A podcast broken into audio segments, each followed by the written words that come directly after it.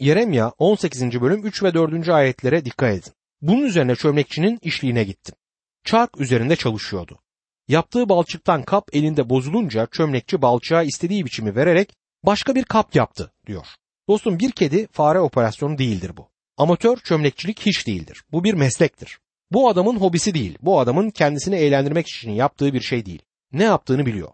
Bizimle deney yapmıyor. Bir amacı var ve dostum bu bana teselli veriyor. Bu gördüğümüz ikinci büyük ilkedir. Çömlekçinin bir amacı var. Dışarıdan seyreden biri olarak Yeremya'ya durup ne yapacak diye soralım. Yeremya bilmiyorum bakalım ve görelim der.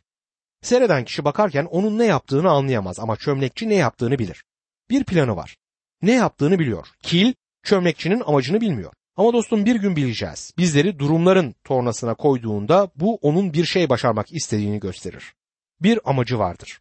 Mezmur yazarı 17. mezmur 15. ayette ama ben doğruluk sayesinde yüzünü göreceğim senin. Uyanınca suretini görmeye doyacağım der. Bir gün ben onun gibi olacağım. 1. Yuhanna 3. bölüm 2. ayet. Sevgili kardeşlerim daha şimdiden Tanrı'nın çocuklarıyız ama ne olacağımız henüz bize gösterilmedi. Ancak Mesih göründüğü zaman ona benzer olacağımızı biliyoruz. Çünkü onu olduğu gibi göreceğiz der. Bunların gerçekleştiği sabah çok güzel bir sabah olacak. O yeni bir gün olacak. Ve Tanrı haklı çıkacaktır. Tanrı acı çekmemize neden olduğu zaman zalimlik etmez. Bir gün o görkemli günde çömlekçinin sizin ve benim hayatımız için bir amacı olduğunu göreceğiz. Elçi Paulus'un Efeslere nasıl yazdığına dikkat edin. İkinci bölüme daha önce aktardığım kasvetli sözlerle başlamıştır. Efesliler 2. bölüm 1. ayet. Sizler bir zamanlar içinde yaşadığınız suçlardan ve günahlardan ötürü ölüydünüz. Eğer bu kadarla bitiyorsa ben de bittim demektir. Ama dostum devamı var. Efesler 2. bölüm 7. ayet. Bunu Mesih İsa'da bize gösterdiği iyilikle, lütfunun sonsuz zenginliğini gelecek çağlarda sergilemek için yaptı diyor. Gelecek çağlarda bizler gösterileceğiz. Bizler sergide o zaman sergileniyor olacağız. Çömlekçinin ölü kille ne yapabileceğini göstereceğiz. Yüceliği Rab almalıdır. Efendinin elinde bir kap olmak harikadır. Son olarak çömlekçinin kişiliğine yeniden bakalım. Bu en önemli noktadır. Bunu yapmak için çömlekçinin evine son bir kez daha bakmalıyız. Yeremia, çömlekçi şefkatli bir adama benziyor diyorum Yeremia'ya. Yeremia öyledir. Kilin canını acıtmak istemez. Kilin kendisine teslim olmasını ister çünkü ondan bir şey yaratmak ister diyecektir bana. Çömlekçinin yüzüne bakıyorum. O kadar dikkatli ki kille çok ilgili. Tanrı nasıl bir çömlekçidir? Keşke bu çömlekçimi görebilsem ama kutsal kitap Tanrı'yı göremeyeceğimi söylüyor. Filipus'ta Rab bize babayı göster. Bu bize yeter demişti. Rab İsa ona beni görmüş olan babayı görmüştür dedi. Dostum şimdi çömlekçiye çok dikkatle bakalım. Çömlekçinin tornayı çeviren ayaklarını görüyor musunuz? Bu durumlar çarkıdır ve döndürüyor. Çömlekçi beceriklice, sanaatkar, çok dikkatle, incelikle, şefkatle ve sevgiyle kil üzerinde çalıştıkça onun ellerine bakın. Ben ona bakıyorum. Bu ayakların üzerinde çivi yaraları var. Ve o ellerde de çivi izleri var. Hepsi bu kadar değil. Matta müjdesini açıp okumaya başlıyorum. Matta 27. bölüm 3 ila 10. ayetler. İsa'ya ihanet eden Yahuda onun mahkum edildiğini görünce yaptığına pişman oldu. 30 gümüşü baş başkâhinlere ve ileri gelenlere geri götürdü. Ben suçsuz birini ele vermekte günah işledim dedi. Onlar ise bundan bize ne? Onu sen düşün dediler. Yahuda paraları tapınağın içine fırlatarak oradan ayrıldı. Gidip kendini astı. Paraları toplayan başkahinler kan bedeli olan bu paraları tapınağın hazinesine koymak doğru olmaz dediler. Kendi aralarında anlaşarak bu parayla yabancılar için mezarlık yapmak üzere çömlekçi tarlasını satın aldılar. Bunun için bu tarlaya bugüne dek kan tarlası denilmiştir. Böylece peygamber Yeremya aracılığıyla bildirilen şu söz yerine gelmiş oldu. İsrail oğullarından kimilerinin ona biçtikleri değerin karşılığı olan 30 gümüşü aldılar. Rabbim bana buyurduğu gibi çömlekçi tarlasını satın almak için harcadılar. Beni şaşırtan iki ayet var. Kendi aralarında anlaşarak bu parayla yabancılar için mezarlık yapmak üzere çömlekçi tarlasını satın aldılar. Bunun için bu tarlaya bugüne de kan tarlası denilmiştir. Tarlaya kan tarlası adını verdiklerinde büyük bir ihtimalle ne yaptıklarını bilmiyorlardı. Ama umarım siz bunu anlarsınız. Bu çömlekçi bütün diğer çömlekçilerden daha harikadır. O tarlaya gidip o kırık parçaları alarak onları yeniden başka bir kap yapmak üzere çömlekçi tarlasına koyabilmek için işte bu çömlekçi kanını akıttı. Geçen hafta kocasından boşanmış ve hayatı parçalanmış olan bir kadınla konuştum. Tanrı onunla işini bitirmiş midir? Bizler yaşamlarımızda başarısızlığa uğradığımızda Tanrı bizimle işini bitirir mi? Hayır. Tanrı'nın bizimle işi bitmedi. Tabii ki eğer kil kendini ona teslim ederse. Bütün gereken kilin çömlekçiye kendini teslim etmesidir. Tarlanın bedeli ödenmiştir. Burası kan tarlasıdır. Geçmişinize bakıp ne kadar çok başarısızlık yaşadım. Tanrı'nın beni kullanabileceğini sanmıyorum diyebilirsiniz dostum. Tanrı bugün o kırık parçalarla çalışmaktadır ve eğer ona izin verirseniz sizin üzerinizde de çalışacaktır. Kurtuluşumuzun bedelini zaten ödemiştir. Kendinizi onun için hiçbir şey haline getiremezsiniz.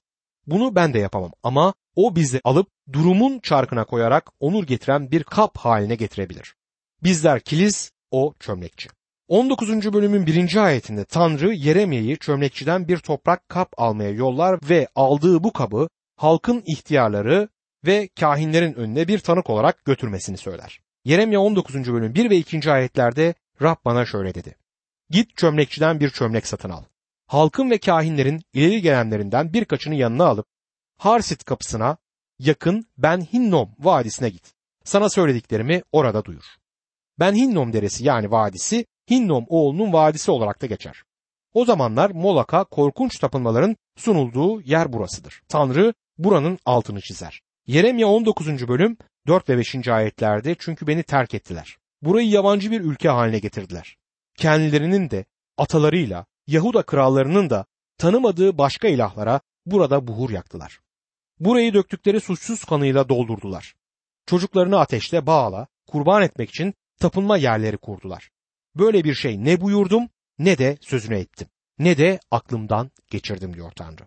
Tanrı bütün bu şeylerden ötürü Hinnomoğlu Vadisi'nin katliam vadisi olarak tanınacağını söyler. Çocuklarını Baal ve Malok'a sunular olarak öldürdükleri için Tanrı da düşmanlarının onları orada öldürmelerine izin verecektir. Bu korkunç yargıyı Yarışilim halkına bildirdikten sonra Tanrı Yeremya'yı toprak kabı tanıkların önünde kırmaya yöneltecektir. Yeremya 19. bölüm 10 ve 11. ayetler. O zaman seninle gidenlerin önünde çömleği kır ve onlara de ki, her şeye egemen Rab şöyle diyor. Çömlekçinin çömleği nasıl kırılıp bir daha onarılamazsa ben de bu halkı ve bu kenti öyle kıracağım. Ölüleri yer kalmayana dek Tofet'e gömecekler. Yeremya Tofet'ten ya da Hinnom Vadisi'nden dönerken Rabbin evinin avlusuna girdi ve şu son sözü bildirdi. Yeremya 19. bölüm 15. ayet. İsrail'in tanrısı her şeye egemen Rab diyor ki, işte bu kentte ve çevresindeki köylere sözüne ettiğim bütün felaketleri getireceğim. Çünkü dik başlılık edip sözümü dinlemediler. Onları uyarmış, onlara yalvarmış, onlara yakarmıştı ama yürekleri katıydı. Kil çömlekçinin eline çok uzun bir süreden beri karşı koymaktaydı. Çok yakında düşman gelecek ve ulusu paramparça olana dek kıracaktı. Yeremya 20. ve 21. bölümlerde Yeremya'nın zulüm gördüğünü görüyoruz. Yeremya Tofet'e gidip Rabbin kendisine yapmasını söylediği gibi kabı kırdığında Yahuda halkına vermiş olduğu mesaj sürgüne gidecekleriydi. Büyük ve iyi kral Yoşiya ölmüştür ve yerine önce Yehoaz ve daha sonra da Yehoakim geçmiştir. Şimdi tahta olan kişi Yahuda'nın son kralı Sitkia'dır. Sitkiya Yahuda'yı yöneten krallar içerisindeki en kötüsü ve en zayıfıdır. Yeremya'nın önceden bildirdiği Babil'e sürgün onun egemenliği zamanında gerçekleşecektir. Şimdi Yeremya'nın yaşamı ve hizmetinde bir değişikliğin gerçekleşeceğini görüyoruz. Tanrı sözünü bildirdiğinde serttir, kuvvetlidir ama kişisel olarak çok yumuşak bir kalbi vardır. Tarihler kitabı çok sevgili dostu Yoşiya öldüğünde Yeremya'nın onun için ağladığını yazar. Yoşiya'nın yerine geçen üç kötü kral Yeremya'nın mesajını çok kesin bir şekilde reddetmişlerdir. Ona soğuk davranışlar ve mesajını hiç dinlememişlerdir ama kişisel olarak zulüm görmemişti bu zamana kadar. Şimdi Yeremya 20. bölüme geldiğimizde Yeremya'nın ilk kez olarak kişisel ve fiziksel bir biçimde acı çektiğini görüyoruz. Yeremya 20. bölüm 1 ve 2. ayetlerde şöyle yazar. Rabbin tapınağının baş görevlisi İmmer oğlu kahin Başhur, Yeremya'nın böyle peygamberlik ettiğini duyunca onun dövülüp Rabbin tapınağının yukarı Benyamin kapısındaki tomruğa vurulmasını buyurdu, diyor. Zulmün nereden başladığına dikkat edin. Kardeşlikleriyle herkese olan sevgileriyle ve açık görüşlülükleriyle övünerek kendilerini çok karanlık bazı tiplerle aynı çizgiye koymaktadırlar. Ama iş muhafazakar birisini Tanrı sözünü savunan birini kabul etmeye geldiğinde açık görüşlülükleri ve sevgilerinin yok olduğunu görüyoruz. Yeremya'nın böyle fiziksel bir şekilde zulme uğraması kendi zamanındaki organize kiliseden gelmişti. Yeremya 20. bölüm 3. ayette ertesi gün başvur kendisini tomruktan salıverince Yeremya ona Rab sana başvur değil Magor Missaviv adını verdi dedi. Magor Missaviv ilginç bir isimdir ve her yanda terör anlamına gelir. Yeremya Paşhur'a onun ve onunla bağlantılı olan herkesin geleceğinde terör olacağını söyler. Yeremya 20. bölüm 4. ayette Rab diyor ki seni de dostlarını da yıldıracağım. Dostlarının düşman kılıcıyla düştüğünü gözlerinle göreceksin. Bütün Yahuda'yı Babil kralının eline teslim edeceğim. Onları Babil'e sürecek ya da kılıçtan geçirecek. Bu artık Yeremya'nın tekrar tekrar vurgulayacağı bir peygamberliktir. Güney Krallığı sürgüne gidecektir ve kimse buna engel olamayacaktır. Tanrı Musa ile Samuel bile orada olsa bunun hiçbir işe yaramayacağını söylemiştir. Artık çok geçtir. Halk şu anki krallıklarının ve ondan önce tahta olan kralın davranışlarından belli olduğu gibi Tanrı'yı reddedişlerinde çok ileri gitmişti. Yeremya'ya ne olduğunu düşünmemiz gerekiyor. Dikkate alınmadı ve reddedildi. Ama bu noktaya kadar fiziksel olarak zulüm görmemişti. Ama şimdi görüyor ve bütün bunlardan ötürü mesajının kendi yüreğini parçaladığında hatırlamalıyız. Tanrı'ya istifasını bildirecektir. Bu adama sempati duymadan edemiyorum. Olup bitenlere karşı kayıtsız değil. Bütün bunları çok derinden hissediyor ve bütün bunlar onun gücünü alıp götürüyor. Hatta bir sinir buhranının eşiğinde bile olabilir bu dönemde. Yeremye 20. bölüm 9. ayette bir daha onu anmayacak, onun adına konuşmayacağım desem, sözü kemiklerimin içine hapsedilmiş, yüreğimde yanan bir ateş sanki. Onu içimde tutmaktan yoruldum, yapamıyorum artık diyor. Yeremya'nın söylediği şudur. Bu mesaj benim kalbimi paramparça ediyor ve bana bütün kazandırdığı dinsel yöneticilerin zulmü ve halkın beni reddetmesi. Bu yüzden istifa ediyorum. Ama istifa etmeye çalışınca Tanrı sözünün kemiklerinin içinde bir ateş gibi olduğunu gördü. Konuşmam gerekiyor, susamam dedi. Konuşmak istemesi Tanrı sözünü bildiren herkesin sahip olması gereken bir nitelik olmalıdır. Bunun hakkında siz gerçekten ne hissediyorsunuz bilmiyorum. Hizmetiniz sadece yaptığınız bir iş mi yoksa kalbiniz gerçekten hizmetinizde yanıyor mu? Eğer Tanrı sözünü seviyorsanız ve onu gerçekten başkalarına vermeyi istiyorsanız o ayrıcalık ve fırsata sahip değilseniz kendinizi gerçekten kötü hissedeceksiniz. Tanrı sözünün sizin için gerçekten bir anlamı olmadıkça onu diğer insanlara duyurmaya çalışmamalısınız. Yeremya'nın yüreğindeki çatışmayı anlayabilirsiniz ve eski antlaşmadaki Tanrı adamlarının alışkanlığı olduğu görülen bir şeyi yapmaya başlar. Yunus'un, Eyüp'ün ve İlyas'ın yaptığı bir şeyi yapar. Kendisine hiçbir yararı olmayacak eski bir şarkıyı söylemeye başlıyor. Neden doğdum? Birçok insan bu şarkıyı söylüyor. Şimdi Yeremya'yı dinleyin. Yeremya 20. bölüm 14 ve 15. ayetler. Lanet olsun doğduğum güne, kutlu olmasın annemin beni doğurduğu gün. Bir oğlun oldu diyerek babama haber getiren, onu sevince boğan adama lanet olsun diyor. Yeremye kendisinden nefret ediyor ve hiç doğmamış olmayı istiyor. Yeremye 20. bölüm 18. ayette ise neden ana rahminden çıktım? Dert, üzüntü görmek, ömrümü utanç içinde geçirmek için mi diye soruyor.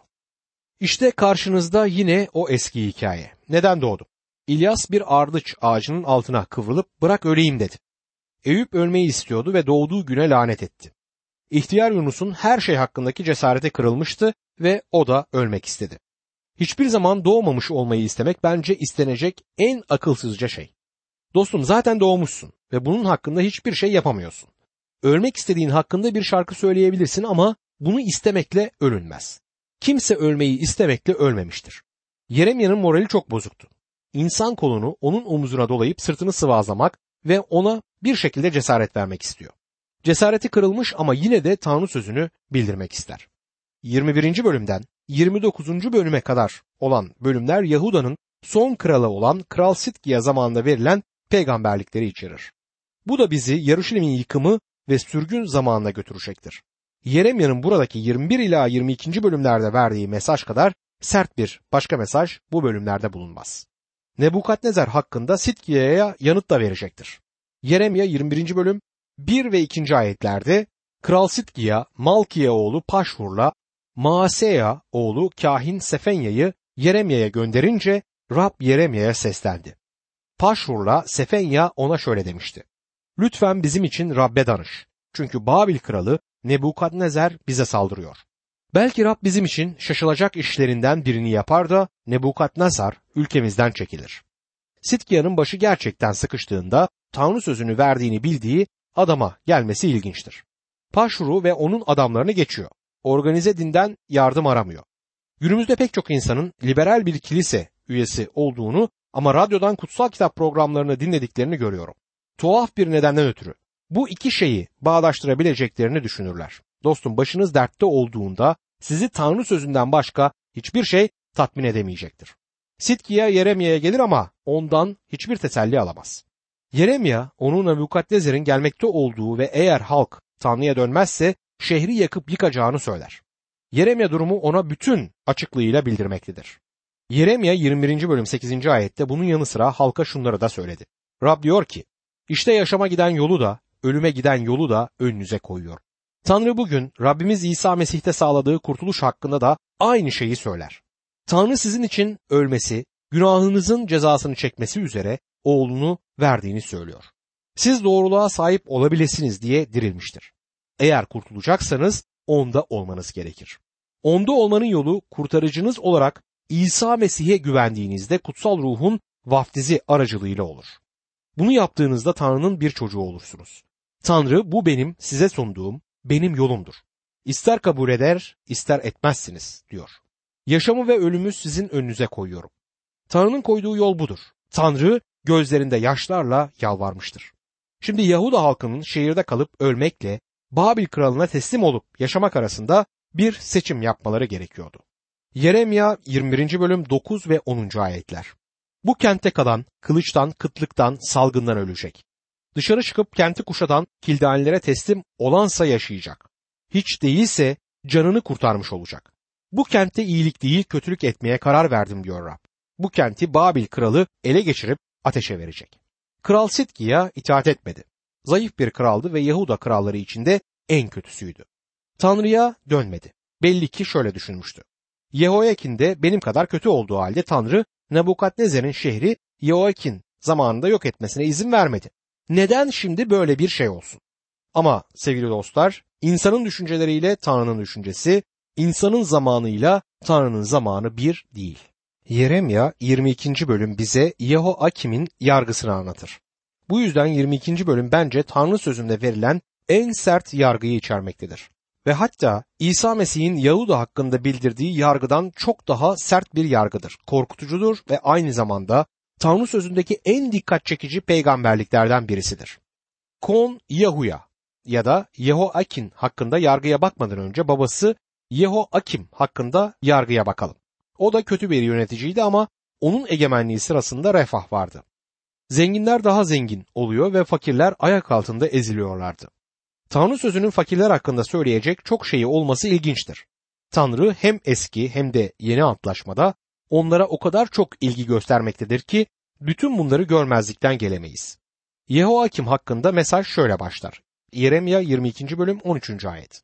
Sarayını haksızlıkla, yukarı odalarını adaletsizlikle yapan, komşusunu parasız çalıştıran, ücretini ödemeyen adamın vay haline. İnsanlar yanlış yöntemlerle zengin olmaktaydılar. Fakirlere haklarından az para ödüyorlardı. Yeremya 22. bölüm 14 ve 15. ayetlerde kendim için yukarı odaları havadar, geniş bir saray yapacağım diyenin vay haline. Sarayına büyük pencereler açar, sedir ağaçlarıyla kaplar, kırmızıya boyar. Bol bol sedir ağacı kullandın diye kral mı oldun sanırsın. Baban doyasıya yiyip içti ama iyi ve doğru olanı yaptı. Onun için de işleri iyi gitti diyor. Baban derken Yeremya iyi kral Yoşiya'dan söz etmekteydi ve onun hakkında şunları söylemişti. Yeremya 22. bölüm 16 ve 17. ayetlerde.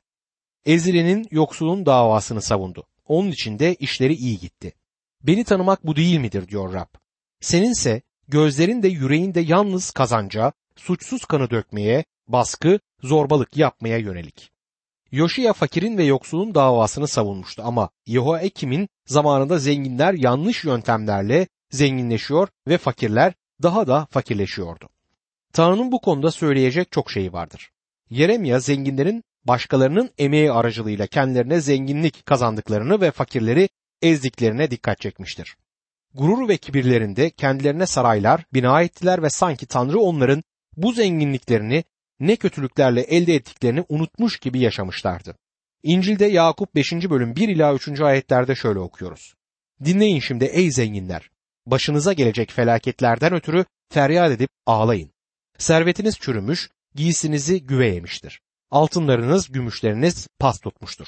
Onların pası size karşı tanıklık edecek. Etinizi ateş gibi yiyecek. Bu son çağda servetinize servet kattınız. Tanrı'nın zenginleri suçladığı iki şey vardır. Parayı harcama yolları ya da parayı kullanma yolları. Zengin insanlar için her şeyin nasıl eğri olduğuna dikkat ediyor musunuz? Ben benden çok daha zengin insanlardan çok daha fazla vergi veriyorum. Vermem gereken vergilere bakılırsa sanki ben daha zenginmişim gibi görünür. Zenginler fakirleri daha da fakirleştirme pahasına zenginleştiklerinde Tanrı bunun farkındadır ve kendilerine saraylar inşa ederek zenginliklerini kendileri için harcarlarken de Tanrı bunun farkındadır. Doğrusunu isterseniz bu kadar çok sayıda insan fakirlik içinde yaşarken bir malikanede yaşamanın günah olduğuna inanıyorum. Bence bir Mesih inanlısı böyle bir şey yapmamalıdır. Daha zengin Hristiyanların yardımına ihtiyacı olan pek çok insan var. Bunun anlamı Rabbin bize verdiklerinin mümkün kıldığı bazı rahatlıkların tadını yaşamamak değildir. Ama eğer size zenginlik verdiyse sizi o zenginliği kendi yüceliği için kullanmak konusunda da sorumlu tutacağıdır. Fakirin ve yoksulun davasını savundu diyor. Beni tanımak budur işte. Tanrı Yoşiya beni tanıyordu ve beni izleyip de fakir ve yoksullarla ilgilenmemenin mümkün olmadığını biliyordu diyor. Tanrı kendisinin bu insanlarla ilgilendiğini burada bir kez daha söyler. Müjdeyle erişilmesi en zor olan iki grup hangisidir biliyor musunuz? En zengin insanlar ve en fakir insanlar. Tanrı bunu eşit bir hale getirmemizi ister. Çünkü Tanrı onların da müjdeyi duyup kurtulmalarını ister. En yukarılarda olan o zenginlerin en aşağıda olan o insanlara yardım etmelerini ister. Ve her iki gruba da Tanrı sözüyle erişilmesini istemektedir. Bugün dünyanın gerçek anlamda en temel sosyal sorunu ırk ya da sınıf çatışması değildir. Zengin ve fakir sorunudur. Çok zengin insanlarla çok fakir insanlar arasında çatışma olmasaydı komünizm diye bir şey de ortaya çıkmazdı. Şimdi bu adam hakkında korkunç ve sert yargıyı göreceğiz. Yeremya 22. bölüm 24 ve 25. ayetlerde şöyle yazar. Varlığım hakkı için derim ki diyor Rab. Ey Yahuda kralı Yehoyakim, oğlu Yehoyakin. Sağ elimdeki mühür yüzüğü olsam bile çıkarıp atardım seni. Seni can düşmanlarının korktuğu kişilerin Babil kralı Nebukadnezar'le Kildanilerin eline teslim edeceğim. Bu adamın isminin kökeni Yahve'den gelmektedir ve Tanrı beni bu adamla özdeşleştirmeyin diyor. Ve sözlerine parmağımdaki yüzük bile olsaydı onu atardım diye ekliyor. Yeremye 22. bölüm 28, 29 ve 30. ayetlerde ise bu mu Yehoyakin? Bu hor görülmüş kırık çömlek. Kimsenin istemediği kap. Neden kendisi de çocukları da bilmedikleri bir ülkeye atıldılar? Ülke, ey ülke, Rabbin sözünü dinle ey ülke. Rab diyor ki, bu adamı çocuksuz, ömrünce başarısız biri olarak yazın. Çünkü soyundan gelen hiç kimse başarılı olmayacak. Soyundan gelen hiç kimse Davut'un tahtında oturamayacak. Yahuda da bir daha krallık etmeyecek. Tanrı bütün yeryüzünün tanıkları olmasını ister. Bu adamın soyundan gelen kimse Davut'un tahtına oturmayacak ve artık Yahuda'da krallık etmeyecekti. Bu Yusuf'un İsa'nın babası olamayacağının nedenlerinden birisidir. Yusuf bu kişinin soyundan geliyordu ve Tanrı o soydan gelen kimsenin Davut'un tahtına oturmayacağını söyler. Bunun anlamı Davut'un tahtının bundan sonra boş mu kalacağıydı. Bir başka peygamberliği dinleyelim. Yeremya 33. bölüm 17. ayet. Rab şöyle diyor. İsrail tahtı üzerinde oturan Davut soyunun ardı arkası kesilmeyecek. Davut'un tahtı üzerinde birisi olacaktır ama bu kişi bu adamın soyundan birisi olmayacak. Yeremya 36. bölüm 30. ayette ise şunu okuyoruz. Bu yüzden Rab Yahuda kralı Yehoyakim için şöyle diyor. Davut'un tahtında oturan kimse olmayacak. Ölüsü gündüzün sıcağı, gece ayaza bırakılacak. Yehoakim'in babası olduğunu hatırlatmak isterim. Tanrı o soyu kesmiştir. Şimdi dikkat edilecek şey İsa Mesih'in iki tane soy ağacının kayıtlı oluşudur ve bunun bir nedeni var. Matta birinci bölümde kayıtlı olan Yusuf'a götürür. Davut'tan gelir Süleyman'ı ve Yehoyakin'i geçer ve Yusuf'a gelir. Yusuf'un soyu İsa'ya taht için yasal hak verir. Ama Yusuf İsa'nın babası değildi. İsa o soydan gelmedi. İkinci soy ağacı Luka'da yer alır. Luka 3. bölüm 23 ila 28. ayetlerde Yusuf'un soyu yer almaktadır. Bu Meryem'in soy ağacıdır ve Süleyman'dan gelir. Davut'un bir başka oğlundan Natan'dan gelmektedir. Bu soy üzerinde hiçbir lanet ve hiçbir yargı bulunmaz. Rab İsa Mesih Bakire'den doğmuştu ve Meryem'in soyundan geldi. Davut'un tahtı için kan hakkını buradan almıştır. Bu benim için bu dünyada gerçekleşen en dikkat çekici olaylardan birisidir. Tanrı bu yüzden yeryüzünü dinlemeye çağırır. Ey yeryüzü! Tanrı'nın sözünü dinle der. Yeryüzünün kendisinin bunu böyle düzenlemiş olduğunu görmesini istemektedir. Tanrı'nın amaçları çarptırılamaz. İnsanın üzerine yargı getirebilir ve buna karşın gelmekte olan Mesih'in Kral Davut'un soyundan olacağı şeklinde vaadini de aynı zamanda yerine getirebilir.